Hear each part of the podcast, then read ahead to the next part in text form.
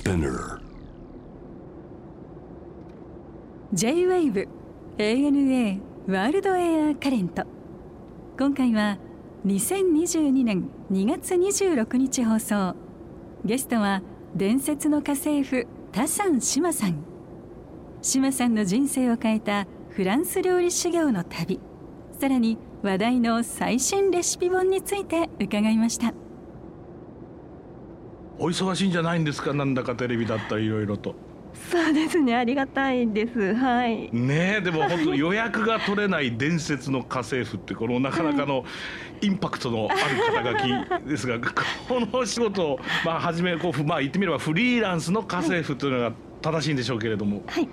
この活動はどんなきっかけで始められたんですか？きっかけは私はもともとあのフランス料理であの、ええ。の料理人だったんですけどフランス料理が本当に大好きでうん。すごく料理人時代はもうそれだけもう時間もお金も全部勉強してでそんな中でフランス料理ってやっぱり堅苦しさがあるじゃないですか。そうね、はい。なんかね、まあ、メゾンの料理っていうのはイメージがついてるからね。だからなんかそういうなんか誰でも子供だったりおじいちゃんおばあちゃんだったり、誰でも楽しめる雰囲気かって言ったらそうじゃないですし、うん。でも実際に自分がフランスのことを勉強しているうちにはい。何が好きだったかってそのご飯を囲んで語り合ってる姿がもう好きで好きでたまらなかったんですよね。でそれを自分がそのフレンチの店で働いてるとなんか自分がそれを形にできてるのかなっていうことにすごく悩んでしまってであの15年勤めて突然辞めてしまったんですよ。はい。で その時に今の旦那さんと出会って結婚して仕事をしなきゃいけないんだけどどうしたら何をしたいかもわからなくなってしまったしどうしたらいいんだろうって思ってフランス人のベビーシッターをやろうと思ったんですね。おー。そうするとフランスの家庭にも入れてフランス語も喋れて、うん。料理も作れるって思って、それでその家事代行のマッチングサイトみたいなところを探して、で外国人のお客様がいてそういうところを探してやり始めたのがきっかけなんです。面白いね。でもなんかそれはおそらくなんかフランス料理の真髄みたいなこう一番の本質みたいなところをに触れたってことだろうね。そうなんです。それで感じたというかね。そうなんですよ。それでどうしてもそれを形にしたい仕事にしたいっていう気持ちがずっとあってでもレストランで働いてるままだと、もうそれは無理だって悟ってしまってからまあ、は、5コース7コース作るだけになっちゃうもんね。あれはあれで素晴らしい文化だと思うけどはい。フランス料理が全てあれじゃないからね。そうなんですよね。ねフランス行けばでもこれはパリのど真ん中行ってもそうだけどフランス人いつも食べてるのはステーキとフリットだけだったりもするわけだ んで。はい、でもやっぱりその食事中に会話が絶えないとか、はい。笑顔が絶えないとかそういうはい雰囲気が好きでフランス料理をやってきたのに、うんうんうん私は何をやってるんだろうなって思ってあの辞めてしまって、たまたまその偶然その家事代行のマッチングサイトで、はいえっと家政婦をやり始めるんですけど、最初はやっぱりあの料理だけじゃなくてお掃除もやってたんですよ。ねうだね。本当にもう15年間も必死で頑張ってきたのに何をやっているんだろうと思いながらも、うその作り置きのお料理もお仕事もらえてたのでその作り置きの中にフランス料理を混ぜて作ってみると、やっぱりお家でリラックスして子供も大人も箸でも何でもいいし飲み物だってお茶だっていいし、うんそうやってなんか料理を楽しんでくれるっていうことが形にできたっていうことに気づいてからはもう私は家政婦ですって胸を張って素晴らしい 言えるね。ようになったっていう感じですかね。喜ばれたでしょう。でもそのフランス人の家族の方はきっと。あ最初はだからその結局フランス人の家庭を探したんですけどうんうんうんいなくて。結局日本人のご家庭に入ってうんうんうんずっと作り置きの仕事をしていたんですね。ああそうですか。はい、それでもやっぱりこんなに女性もみんな働いてる時代にはい。家族の食事の時間がうんないんですよ、みんな。忙しすぎちゃって、子供を保育園で食べさせて帰らなきゃいけないお母さんもいれば、旦那さんはもう仕事で遅くなるからいらないですっていう方もいらっしゃったりとか、うん。本当に家族の時間ってどこにあるのかなってやっぱり食事ってそういう時間だと思うので私が作り置きをすることでその家族が一つにちょっとでも席に座って会話をして一日あったこととかを語り合いながらご飯食べてくれるそういう時間をなんか美味しいものを作るのはもちろん当たり前だと思うんですけど、はい、そういう時間をなんか届けてあげたいなって思ったので、うん、あの本当にレストランはやめてよかったなって 思いました。素晴らしいですね。さて今日はそんな島さんの旅のお話をいろいろと伺いたいんですが、はい、料理のお勉強されてたのがフランスこれボナスという町ですか？はいボナスというちっちゃい町なんですけどジョルジュ・ブランというレストランが、はい、ホテルレストランがあって三つ星のレストランなんですけど、はい、そこにみんなもう世界中からたくさんの方がいらっしゃるっていうような村には本当に何にもないんですよね、うん、はい、はい、だけどその時間ゆったりした時間と美味しい食事を求めてみんなが来てくださるっていう街ですごく綺麗なところで、うん、パリから行くとどれぐらいのところにあるんですか？リヨンの近くなのでああそうですか、はい。そこで私は半年間働かせてもらったんですけど。小さな町。小さな町。田舎ですか。田舎です。はい。でもフランスのちょっとした田舎ったら本当雰囲気あっていいものね。そうですね。はい、うん、でも本当にはトウモロコシ畑が周りにあって。で鳥が有名な場所なんですけど、うん、ブレスドリっていう鳥が有名なんですけど。ブレスドリって大体レストラン行くと書いてるやつはいそうですね、うん、あの足が青くって、はい、で真っ白で。で、うん、電車とかに乗ってその村に帰ってくると景色がトウモロコシ畑の中にポツポツと白い点々が見えて放し飼いにしてある景色が見れるんですけどでその鳥をスペシャリテにしているお店で働いていたので、はい、それどんな料理の？ちなみにクリーム煮なんですけど、はい、であのレバーがトウモロコシだけ食べてるんでやっぱり黄色いんですよね、うんうん、なるほど。はい。だからそのレバーをソースの中に混ぜて、うん、ちょっと濃厚な感じのクリームのソースで。はい。今度うちに来て作ってください 素晴らしいね。そうですか、はい、そのボナス、まあ、そのあのホテルレストラン有名なジョルジュ・ブランもありますが他にもいろんなグルメのおすすめありますか？やっぱりそのリヨン郊外っていうことでリヨンのその郷土料理だったりとか、うん、そういうものはよく食べてましたけどあの私例えばどんなものがあります？そうですね。なんかあの内臓の料理だったりとかトマトで煮たような料理だったりとか、うん、はい。あとなんか本当に胃袋をパン粉つけて揚げ焼きにしたようなやつとか。はい。なんかな飾らない料理がすごく多くって。いいね。でもそうやってレストランのお勤めになってたらもちろんそのメニューをどんどん作っていくスペシャリテも作んなきゃならないけれど例えばご自身の食事とまかないとかもやっぱりうまいものいろいろと経験されたんじゃないですか？えーと、まかないはジョルジ・プラントお店すごく大きくって交代で作るっていう感じだったんですけど定休日の後の最初の日に先週残ったそのスペシャリテのクリーム煮を食べれるんですよまかないで。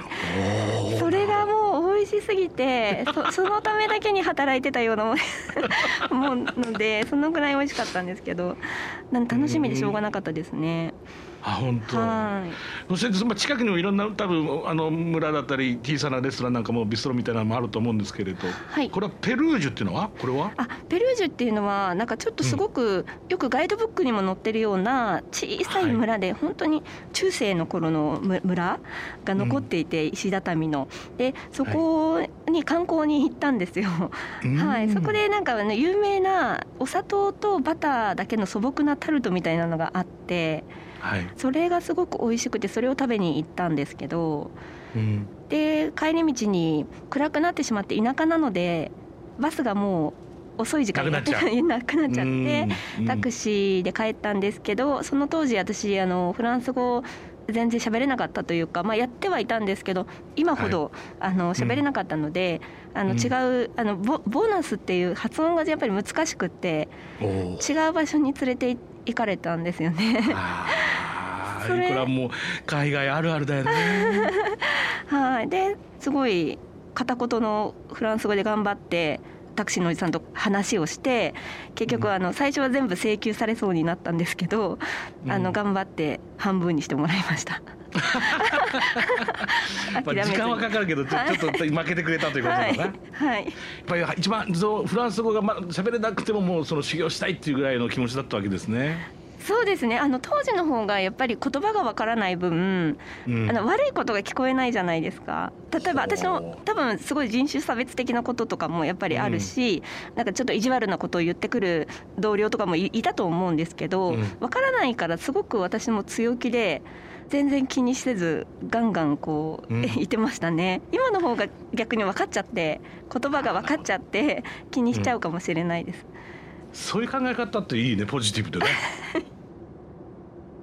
いろんな街行かれてると思うんですけど国も含めて。必ずこうされることとか行かれる場所とかってありますか？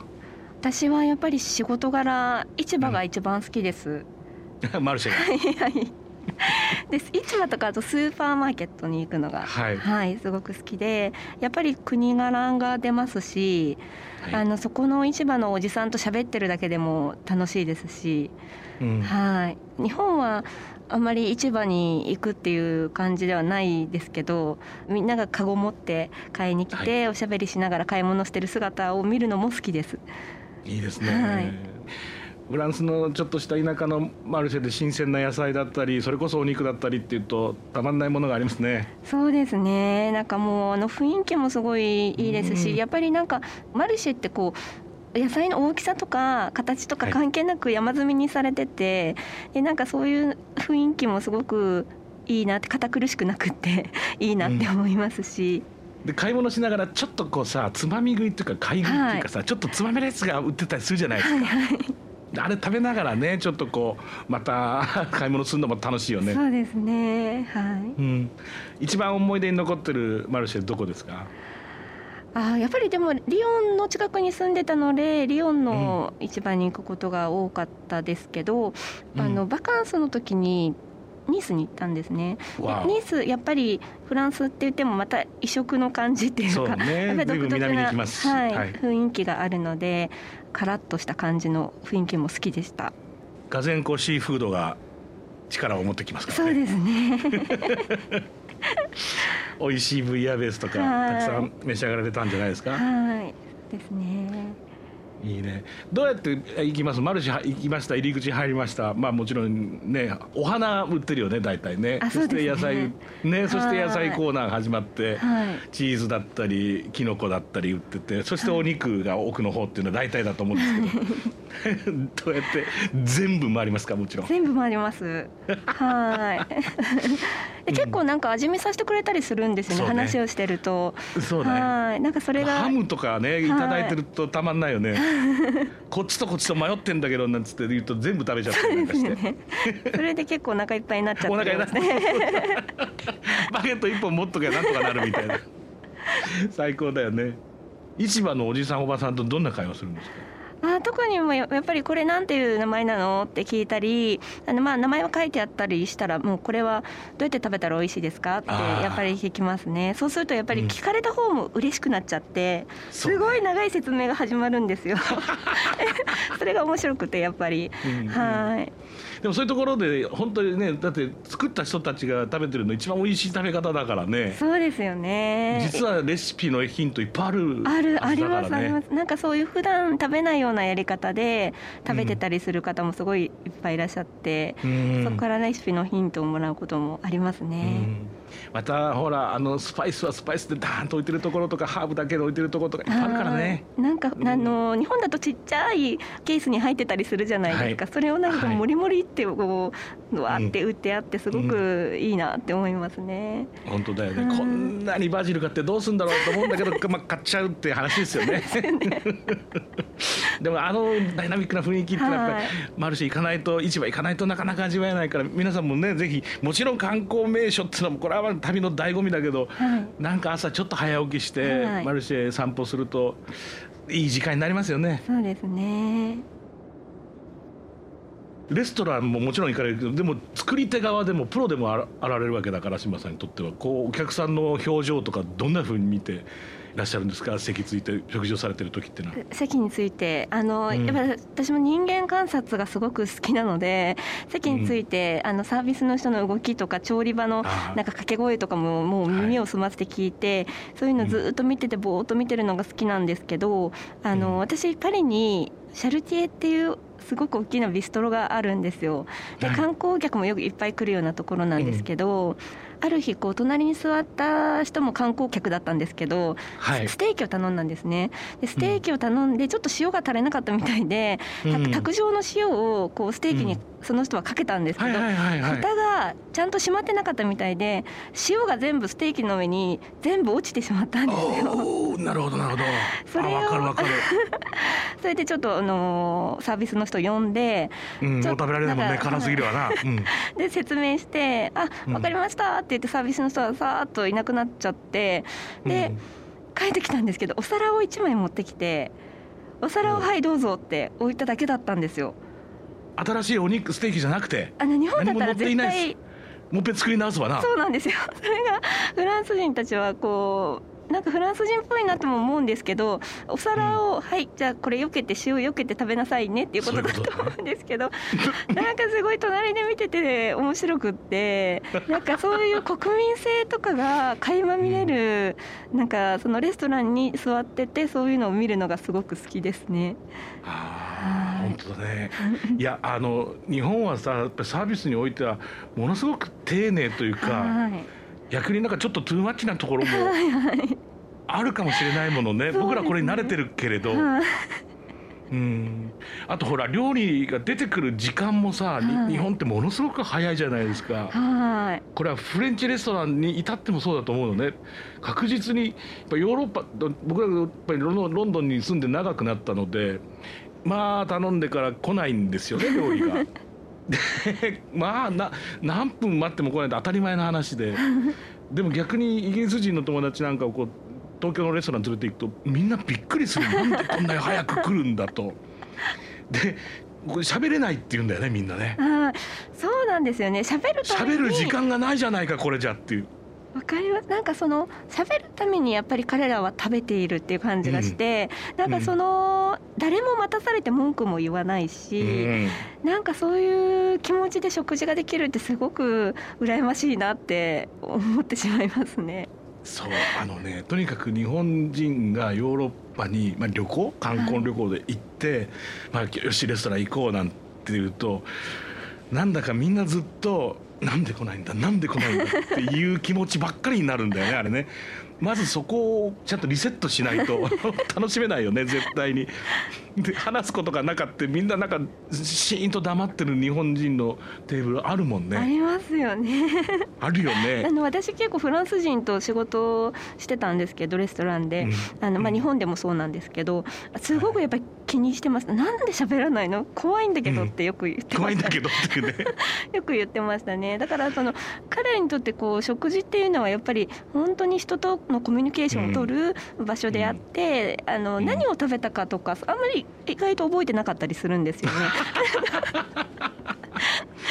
そうかもしれないね。みんなってその空気がなんかレストランを作っていくじゃないですか。はいはい、でいいレストランってまあものすごくわかりやすい話をするといいレストランって BGM かかってないよね。そのテーブルのおしゃべりだったりキッチンの音だったり、その店のその音そのものが音楽にならなきゃならないのに。あの日本、まあ、東京にもよくありますけどあのこじゃれたジャズのかかってるなんかこう無国籍レストランとか本当にどうでもいいよね。もう何の何が何がしたいのか僕には全くわからないですよねいつも。この本が大変人気だということで伝説の家政婦フットワード10レシピ。面白いですね。いろいろ見せていただきましたけど次うち呼んでくださいね本当に。これが1と2と2冊出てるということですね。はいそうです。大変人気ということですがはいありがとうございます。あのフットワードという番組長いことを出させていただいてるんですけどそこで作ったお料理のレシピになります、うん、これはつまり、い、ろんなまああのセレブリティの方々のお家へ伺ってということから始まるわけですか？そうですね。今はちょっとコロナでハウススタジオで撮ることも多いんですけど、はい、あの以前は、まあ、私が家政婦でいろんなお家に行くのでそれの芸能人の方バージョンみたいな感じですかね、うん、普通にあの材料を用意していただいて行ってから作るっていう形で作ってます。ということは、まあ、もちろん用意されてるものもありますけれどもそれ以外のものは例えば冷蔵庫開けてちょっとこれとこれ使えるわみたいなあるいは調味料もそうですけどそういうところのなんかこうアドリブがかなり大切になってきますね。そうですね行ってみないと何が置いてあるかわからないので、うん、そこで冷蔵庫を開けてなんかこう調味料だったりストックの食材とかを見てから、はい、そこでメニューを考えます。こう冷蔵庫とかもうその食材そこを見てから考え始めるのって全然違いますよね。お料理するにあたってね。今日これを作ります。まずスーパーマーケット行っていろいろ揃えてからっていうのとは違う料理の楽しみがあるよね。違いますね。やっぱり新しいものが生まれますね、うんどうしてもあのレシピを考えてから買い物をするとそれ通りにしか買わないじゃないですか、うん。ね、だけどやっぱりあるものだけで作ってみようと思うとなんか絶対的にその材料は揃ってるわけでもないですし、うん、何かそこで工夫をするので、はい、そこからまた料理のレパートリーが広がったりするので、うん、楽しいですね。ね、はい、でもこれ全てのなんか料理って基本があってその基本を知ってるからこそできることだと思いますよね。そうですね。それはあるかもしれないですね。その料理人時代に身につけたその料理の基本とか、うんはい、自分の料理の哲学みたいなものはあのベースとして持っているので、うん、そこでアレンジしていくっていう感じになってるんじゃないかなと思います。このミートソースとか和風ハンバーグなんかも見ただけでうまそうなんですけどこれも家庭料理的なものもあれば、はい僕面白そうだなと思ったのはこの豆腐の炊き込みご飯っていうのはなかなか思いつかないと思うんですけど 豆腐の炊き込みご飯はあ多分、ちょっともう忘れてしまったんですけどそのやっぱりあのお客様がいてその方の要望を聞いてから作るので、うん、どういう流れでそれを思いついたかは分からないんですけどやっぱりなんかその。うん私も食材的に珍しい食材とかあんまり用意されてないのでもともと誰でも作れるようなスーパーで買えるようなものしか用意されてないのでその中でやっぱりただ出すただ美味しいものを作るだけじゃなくてやっぱりわーって思ってくださったりとか、はい、あと家で作ってみようって思ってくれるようなお料理を作りたいなっていつも思ってるので、うん、なんか自分の中でもそうちょっとあの食材とか調味料は普段使えるものなんだけど、えー、なんかちょっとしたアイデアでね。それをいつもちょっと大切にあのレシピを作っています、うん、はい。素晴らしい。いやだってこの豆腐の匠感とかいや今レシピを見させていただきましたけどこれはね要するに普段さ冷ややっこがあってそしてさご飯もあったらこう自分の卓上で自分でやることなんだよね。でもこれが一つの料理になるっていうところがマジックだよねで結構あのお豆腐も水分が抜けてご飯と一体感が出るんですよ、うん、だからなんか食べた時にあの冷ややっことは違うあの美味しさになると思います。わかる。うまいよな。これ絶対うまいよな。ご飯と一緒になるだけで。何か普段のこう冷蔵庫に普通の家にあるものでじゃあこうやったらどうですか？なんて何か簡単レシピありますか？あの多分皆さんいつもあの献立、うん、を考えることが億劫な人とかあの苦手っていう方すごく多いと思うんですよね。うん、で私はまあ料理を仕事にしてますけどものすごいレパートリーを持っているとかそういうことじゃなくてその場で作り上げているような感じなので、うん、なんかレシピをすごくストックしているわけではないんですよ。だから、あの食材を冷蔵庫が開けた時にまずメインになる食材を見るんですよ、うん、そうすると、まあ、鶏肉がもも肉が1枚あったとしたら、はい、その鶏もも肉のなんとか風みたいな感じのレシピを思い浮かべているわけではなくて、うん、あの鶏もも肉をまず焼こうか煮ようか、蒸そうかとか、煮込もうかっていうのを考えるんですよね。うん、でそうするとあじゃあその時の気分で例えば夏だから暑いから蒸しょうとかそういう感覚で料理をあのどういう方向にするかと、まあ、残ってる時間ですよね。自分が料理する時間がどのくらい、煮込み料理ができる時間があるかとかさっと焼くだけにの時間しかないのかとかそういうのでまず調理法を決めてしまって、じゃあ中華風にしたいのか、なんかそういう今度は味を決めていくんですよね、はい、そうやってレシピにとらわれずに決めていくと結構いろんな料理が作れるんじゃないかなと思います。そして最後にこれはあの必ずゲストの方に伺ってるんですが志さんにとっての旅って一体何ですか？自分の世界を広げてくれるものですかね。私はあのもともと田舎で育って本当に田舎の小娘だったんですけど フランス料理になってやっぱりすごく世界が広がったんですよね。その料理の勉強で行ったんですけどその文化だったり考え方だったりいろんなことを学べてでやっぱりそれってすごく自分の扉を開いてくれたのがその旅だったような気がするので、まあ、これからも本当に時間があったらあの本当にいろんなとこに行ってみたいなって思います。ありがとうございました。ANA World Air Current